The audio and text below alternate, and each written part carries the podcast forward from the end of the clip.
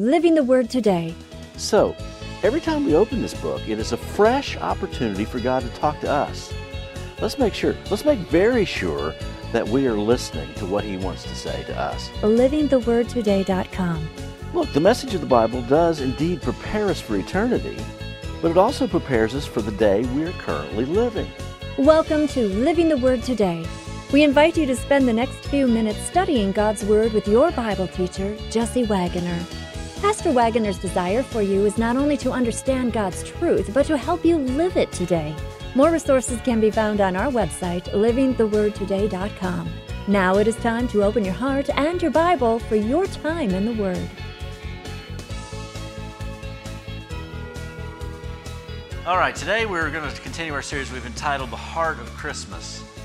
Sort of looking at the, at the motivation and some of the, the heart, the, the, the emotion, and the, uh, that inner uh, reality of, of Christmas. We all sort of know the details and uh, know the stories well, so I just sort of kind of let's kind of look a little deeper as we can. Last week we looked at the subject of love, and we looked at uh, John 3:16. What, what was God's motivation? What was God thinking?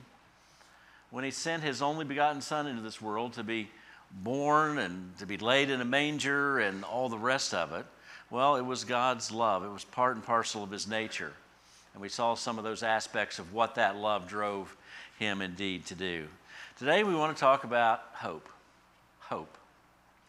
Hal Lindsey has a quote that uh, maybe some of you heard, but he, uh, years ago, in one of his books, he wrote this. He said, Humans can live about 40 days without food we can live about three days without water, about eight minutes without air, and about one second without hope. And I think you would, on some level, say that that is true. Is there reason to go on? Is there anything out there? Is there anything that you can count on? Is there anything that I could just lean into and say, that's my hope? Well, I want to share with you this morning of uh, two individuals you meet here in Luke chapter 2. It's not directly related to the Christmas story. This takes place about a month and a half after Jesus' birth, but we sort of kind of put it all into that same uh, early childhood story of his. And uh, these people step onto the stage, uh, sort of unannounced, no introduction, just sort of here they are and a little bit about them and what happened. And uh, we also understand that this was a tough time for Israel. These were the people who had descended from Abraham and Sarah the people to whom God made an unconditional covenant that they would have a land, that there would be a nation, that God was going to bless them, God was going to be their God, that the real God, the, the, the only God that really existed, was their God. And He was going to do all these amazing things for them. And in their experience, it didn't seem as if it was working out quite as grand as they would have anticipated. There's reasons for that, and it's never God's fault. When there's uh, something going wrong, it's always ours. But uh, it had been about 400 years since there had been a writing, revelationary prophet that had spoken. So, from the last book of the Old Testament, Malachi, until you open the New Testament with the Gospels, it's been about 400 years, and it's just as if God went mute, silent. And then you add to that the fact that they were an oppressed people. They were, not, they were living in their land. They could worship their God. They had certain amounts of, uh, of freedom, but for the most part, they were living in bondage under the iron fist of imperial Rome. It was tough. They were taxed. They were economically abused. They were physically abused. They're, they just had it really, really difficult. And so, where's God in all this? This is what I signed up for. And then you meet two people, one of the two, particularly, as we'll see in just a moment, because we have a little more on her life. It was a life that did not match the template of what they would have designed or thought would be a life that would be pristine and would be honorable and preferable.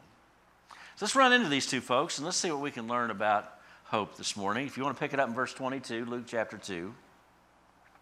Speaking of Mary, it says this, and when and excuse me, and when the days of her purification according to the law of Moses were completed, they brought him, that's Jesus, to Jerusalem to present him to the Lord. As is written in the law of the Lord, every male who opens the womb shall be called holy to the Lord. And there you see in uh, 23, that's a quote, Old Testament quote. Whenever you see it in italics, most English versions will give you that. It's quoted from the Old Testament. and to offer a sacrifice according to what is said in the law of the Lord a pair of turtle doves or two young pigeons. Now, just a little side note here there's actually two things going on. Uh, her purification, when she can now re enter society and come be ceremonially un- uh, uh, clean again to enter into worship and so forth, that would take 40 days, take place 40 days after the birth of a child. So that's going on. Those two pigeons or those turtle doves that she offered was an offering for God's goodness to her in, in this moment of, of being ritually clean again. And then it says uh, in, in, this, in this section to present him to the Lord, the end of verse 22. Also in the Old Testament, the firstborn male child of every family, God says, they belong to me. They're mine. So what would happen was you would make a five shekel offering to any priest and you, in essence, would redeem that child to yourself. Now, we understand that's symbolic, but it was a way of thinking that God deserves the first and the firstborn and so forth, and you would pay this little uh, this offering and you would receive him back. So that's what's going on. They're doing everything that, the, that, that was expected of them under the law. And in the midst of coming into the temple, coming into Jerusalem, uh, when all this is taking place, they run into two unexpected people. Verse 25 gives us the first one. And behold, there was a man of Jerusalem whose name was Simeon. And this man was just and devout, waiting for the consolation of Israel, and the Holy Spirit was upon him. Now, Luke goes to some length to tell us that this person, who's going to be one of the very first to identify that Jesus was not just one other Jewish baby that was coming to do what they always did with Jewish babies, but that Jesus indeed was the one God had promised to restore things and to re- re- get everything back in order that he was the Messiah, that he was the Christ, that he was the Savior. But he says this man had some credentials, and Luke makes sure you understand. The one that's doing identifying had the credentials to identify him, and here you see him here. He says he was a just man and devout. His lifestyle matched what he believed, and he was devout meant he was worshiping. He, he was he was Torah uh, compliant. He kept the law of the Old Testament. And he says he was waiting for the consolation of Israel. I'm going to save that for later. And it says, and the Holy Spirit was upon him. God and the person of the Spirit was upon this person, working and directing and guiding and empowering. So the first person that steps on the stage, Luke is dropping a big hint. He is fully qualified to say what he's about to say about Jesus. Because Luke is building a case in his book so that when you and I read it, that you and I know that this one that, it's, that he's writing about, Jesus, indeed is the one that we read about in the Old Testament. For unto us a child is born, unto us a son is given. And this is that one, that forever one that we've already sung about this morning. Verse 26. One more little note before we get into the interaction with Mary and Joseph. And it had been revealed to him by the Holy Spirit that he would not see death before he had seen the Lord's Christ. Now, just, uh, just maybe a good way, place to say it. The word Christ means one who is anointed. That is a synonym for Messiah. You could all, they're different words, but meaning wise, you could interchange them. So God had supernaturally revealed to him that he was going to live long enough that with his eyes he was going to see the Lord's Christ, the Lord's anointed one, this one who was coming. And I don't know how long it was between the fact that God revealed that to him and before he has this experience. But if it was any length of time, could you imagine that? I wonder if today's the day. I wonder if this could be it. I'm not sure who I'm looking for, but God's going to tell me who it is when it comes, and He's living with this expectation. We'll come back to that in just a moment. So, verse 27. So he came by the Spirit into the temple. By the way, the third time the Spirit of God is mentioned in three verses. So God's pulling this all off, God's pulling it all together. He came by the Spirit into the temple, and when the parents brought the child Jesus to do for him according to the custom of the law, he took him up in his arms and blessed God and said, Now that might seem a little bit strange. Hey, give me your baby. but that was common in Jewish custom, especially for a rabbi or a, an elderly person. It was just a way of offering a spiritual blessing to say a prayer over a child, that sort of a thing. It was uh, not as uncommon as it might sound startling in our culture. Verse 29, here's what he says Lord, now you are letting your, your servant depart in peace. He's offering a prayer to God, praise to God. For my eyes have seen your salvation. That's the sum total of his message condensed into one phrase. I have seen your salvation. You want to know what Jesus is about? It's your salvation. What's Jesus about? It's about saving Israel, it's about saving sinners. There it is. which you have prepared before the face of all people, a light to bring revelation to the Gentiles and the glory of your people Israel. And if you are a Jew or a Gentile, you're included in that because that's all the peoples of the world. And he spreads it out that way. Now, here you can see the reaction. And Joseph and his mother marveled at those things which were spoken of him. Then Simeon blessed them and said to Mary, his mother, Behold, this child is de- destined for the fall and the rising of many in Israel, and for a sign which shall be spoken against. That doesn't sound very positive, but what he's saying is this is he's the deciding line. What you do with Jesus is going to determine not only your life, but your eternal destiny. And he speaks those same words to us all these years later. There's going to be some who reject him, and it's going to be cause of great controversy among the people. And then he, then he gives a statement that's chilling and heartfelt. He says this Yes, the sword shall pierce your own soul also, that the thoughts of many hearts may be revealed. I'm sorry, I skipped a verse, verse 34. Let me back up. Then Simeon blessed them and said to Mary, his mother, Behold, this child is destined for the fall and the rising of many in Israel, for signs to be spoken against. I want you to hear that he's speaking to Mary here. Yes, the sword shall pierce your own soul also. And we also know that Mary, Jesus' mother, was at the cross some three decades later, and that's fulfilled. Then, verse 36, we read, read, read uh, character number two. Now, there was one Anna, a prophetess, a daughter of Phanuel of the tribe of Asher. She was of a great age and had lived with a husband seven years from her virginity. And this woman was a widow of about 84 years who did not depart from the temple but served God with fastings and prayers day and night. So again, Luke goes to the detail of telling us is this person qualified to speak to Jesus' identity? And indeed, she is, because it says that uh, she was a, a, a, a descendant of Abraham through the tribe of Asher. And it says that she did not depart from the temple. She was where God was. She served God with fastings and prayers day and night. So she has those spiritual qualifications. in 30, 38. And coming in at that instant, she gave thanks to the Lord. Luke does not record her prayer, but she offers thanks to the Lord and spoke of him to all who looked for the redemption in Jerusalem. Now you might say, where is hope in that? Where's hope in that? Well, it's in the descriptor that you see that overlaps both of these people.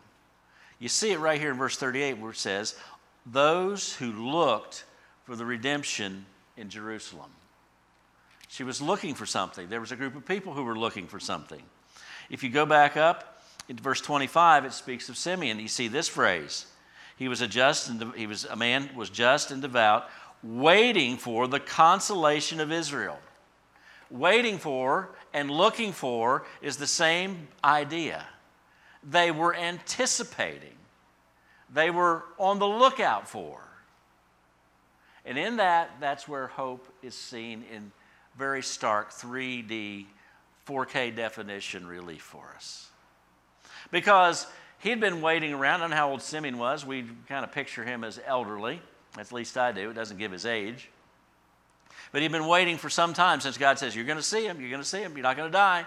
And maybe he was feeling like it was getting close. Maybe he felt like there's more years behind me than there is years in front of me.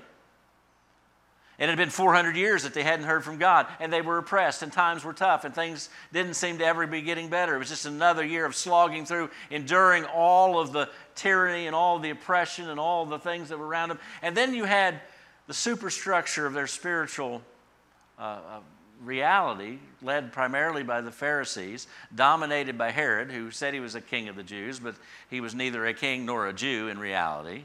Then you have this overlay of, of, of the Roman occupation.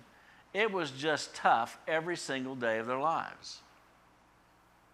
But he was looking for something, he was waiting for something. She was looking for something. That is hope. Now, I've been working on a definition of hope because if I can't get a definition in my mind that makes sense, then it's kind of hard to communicate effectively with you. So, uh, this, is, this is my working definition of hope. Hope is simply this confidence that what is not yet will be. Confidence in what is not yet. It's, it's there, you're, you're expecting it, but it has not arrived yet. It's delayed, it's waiting, it's in the future, it's out there. But it will be. It will be. Now, those words you see on the screen just kind of lay there. I, I think there's some meaning to them, but I, I don't want them to lay there anemic and kind of, kind of weak. I want to highlight them. Both of the phrases that you see in verse 25, where it says he wait, was waiting for the consolation of Israel, and what you see in verse 38, where it says all those who look for the redemption in Jerusalem, is a special construction. I know I always hesitate to talk about Greek, uh, you know, words or or grammar, those sorts of things, because some of you are very learned in the group. But uh, the construction of that phrase, those two phrases, is what's known as a periphrastic participle. You're, you're, impressed with that? Drop that into your noontime conversation and with someone around the dinner table, and you will sound so smart. But it's a verbal form participle, and a periphrastic means there's something added to it to intensify it. For instance, if you said, Hey, would you like a piece of my fudge that I made at home? I could say, I, I, Would you try that? I'd say, I'd be happy to.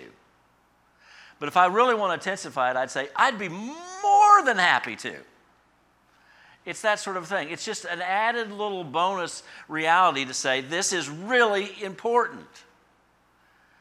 And what he's saying here as he puts this into the text, as these people speak these words, is he was looking, she was looking, he was waiting, she was waiting, they were anticipating, and every day of their lives they were on the hunt. They were leaning in. This didn't just sit in their mind in some sort of stale, factual little file folder filed away for future reference. This was affecting their emotions. This was affecting their being. This was affecting their mental health. This was affecting their worship. This was affecting their relationships. This was what was driving them.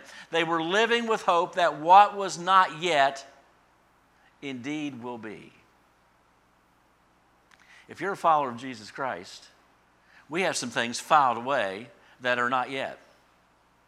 Uh, how about we try on things like heaven, eternal life, living forever, all that goes with it, being in, in, the, in the presence of God Himself, being face to face with Jesus in all of His glory, serving Him in some capacity for all eternity.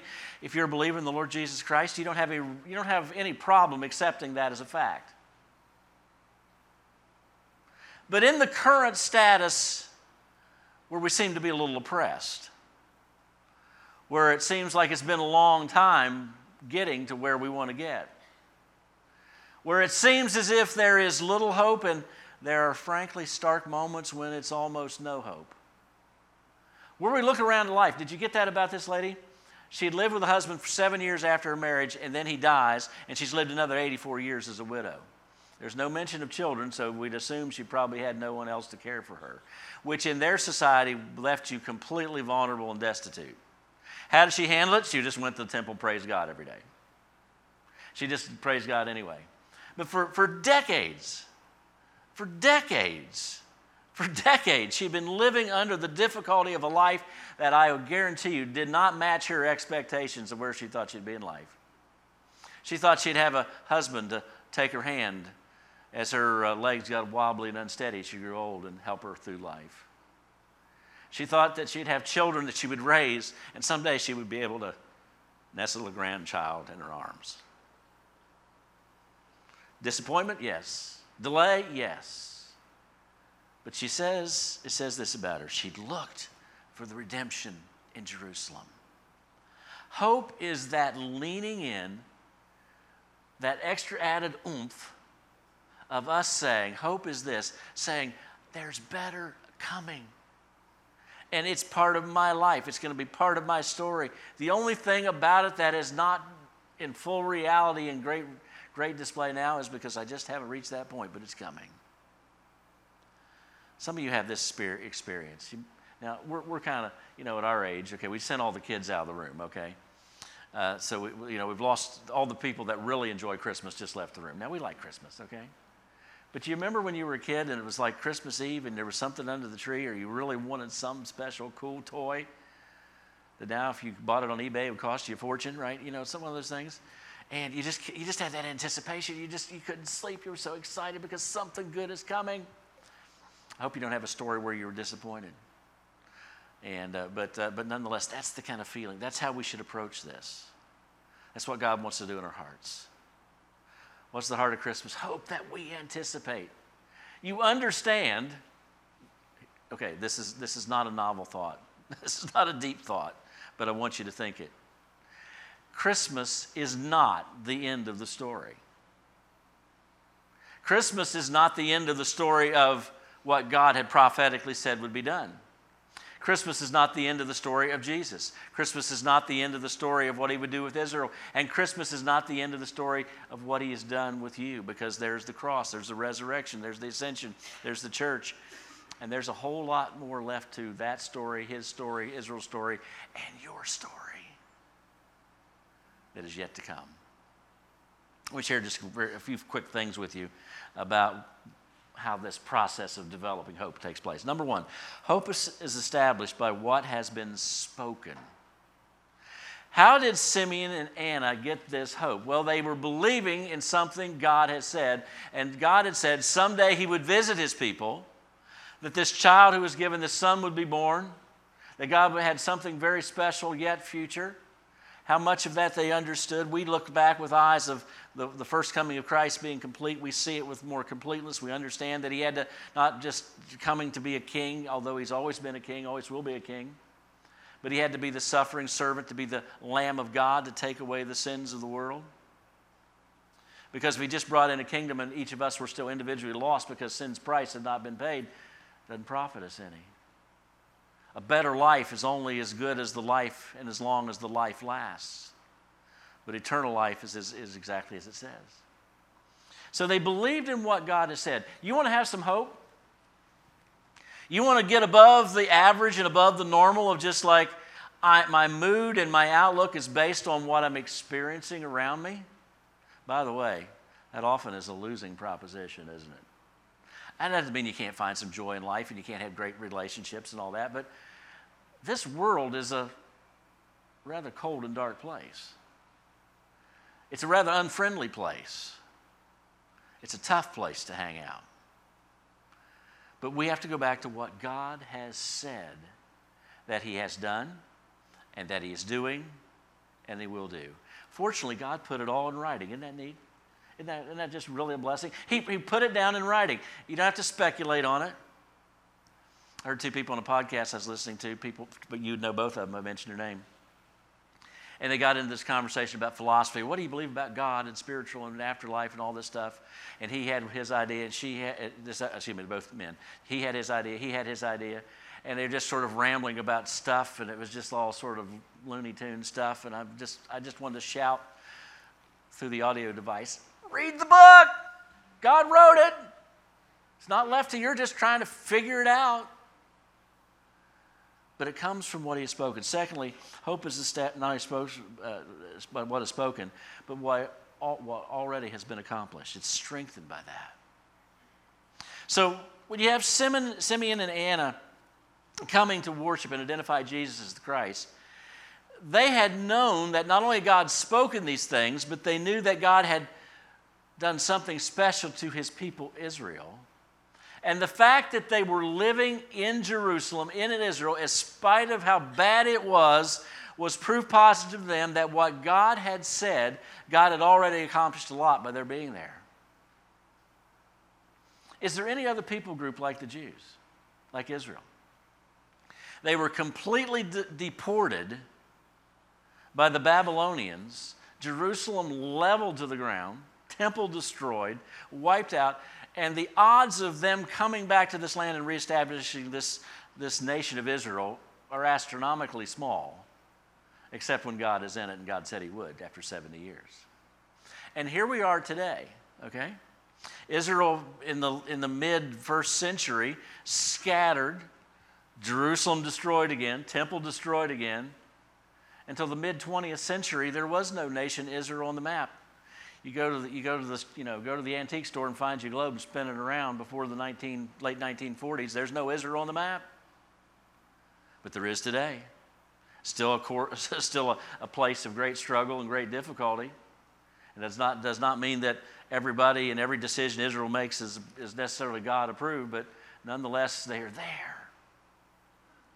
The fact that you are here is evidence and should strengthen our hope because God has brought you this far. And every one of you has a story. Some of your stories I know, some I've not heard, some I suspect, some I've just hit bits and pieces of. But every one of you has a story. And when you tell your story, every one of you is going to say something. I use different language, different terminology, but you're going to say, It's the grace of God that's brought me to here. The fact that I'm still here, the fact that I am here, the fact that I know Jesus, that I, I am in a church. There's some of us look around and say, I would have been voted the most, the least likely to ever be in a church ever in my life. Now, some of us just grew up in it, and you know, we, we were, you know, kind of drug along as kids, and if that's your experience, that's great. But the fact that we are the recipients of God's grace. Find that strength as you see Him at work, as you know He's at work. Thirdly, hope is to be realized as it unfolds. As it unfolds. You know, what we get, and, and you think about Simeon and Anna, they just saw bits and pieces. They, they had trouble putting it all together. They knew that this was the guy, this, this, this baby was the, was the Messiah, this was the Lord's Christ, this was God's salvation. This is the one we've been looking for, this is the one we've been waiting for, this is where our hope is centered. But what did they know beyond that? By the way, there's one more person in the scriptures that that same phrase or similar is used. And I'm just going to turn, it takes me two pages back to the la- next last chapter of Mark if you want to do that, Mark 15 there's a story of a man who you, the same exact phrase is used. This is not the beginning of Jesus' life, this is the end of his life. On the day that Jesus was crucified, he is dead, he, he dies.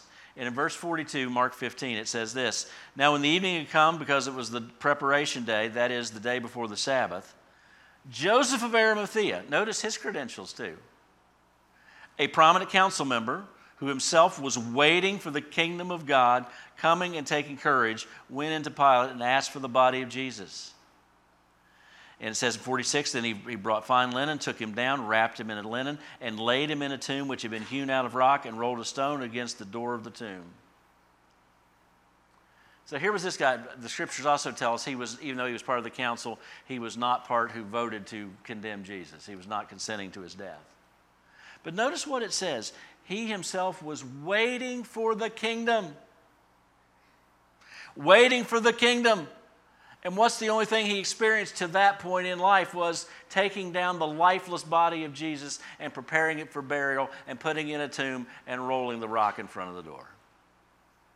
Does that look like a kingdom? Does that look like completion? But the fact that Mark drops that hint into the text that he too was a person who was leaning forward in hope. Why? Because even though he didn't know how this was going to take place, I think there had been enough hints. I think there had been enough things unfolding that he realized even though Jesus had died on the cross, and maybe he didn't fully understand the resurrection, although I think he may have had a better chance of being expecting the resurrection, certainly than the disciples did, even though Jesus had said many times after three days he was going to be raised from the dead. But here was a person that anticipated more because he had seen what God had done through Jesus to that point. Are you seeing what God's doing in your life? Sometimes we just don't catch it because we're not looking, we're not expecting. Sometimes we are so drugged down by our feelings and emotions we miss it. And lastly, hope will be complete when He completes it. The great news is He indeed will complete it. Two quick things. Number one, if you know Him as Savior, be expecting Him to be at work, be strengthened by His Word, by what He has spoken, by what He's done to this point, and what you see Him unfolding in your life.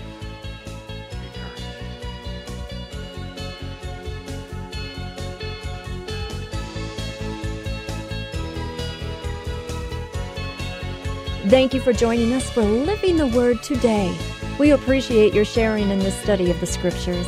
Also, be sure to subscribe on your favorite podcasting platform so you will not miss a single episode. And thanks too for your prayers and for letting others know of this ministry as we seek to be living the Word today. We would love to have your feedback and to hear from you, and the best way to contact us is through our website, livingthewordtoday.com. Until next time, may His blessing be yours.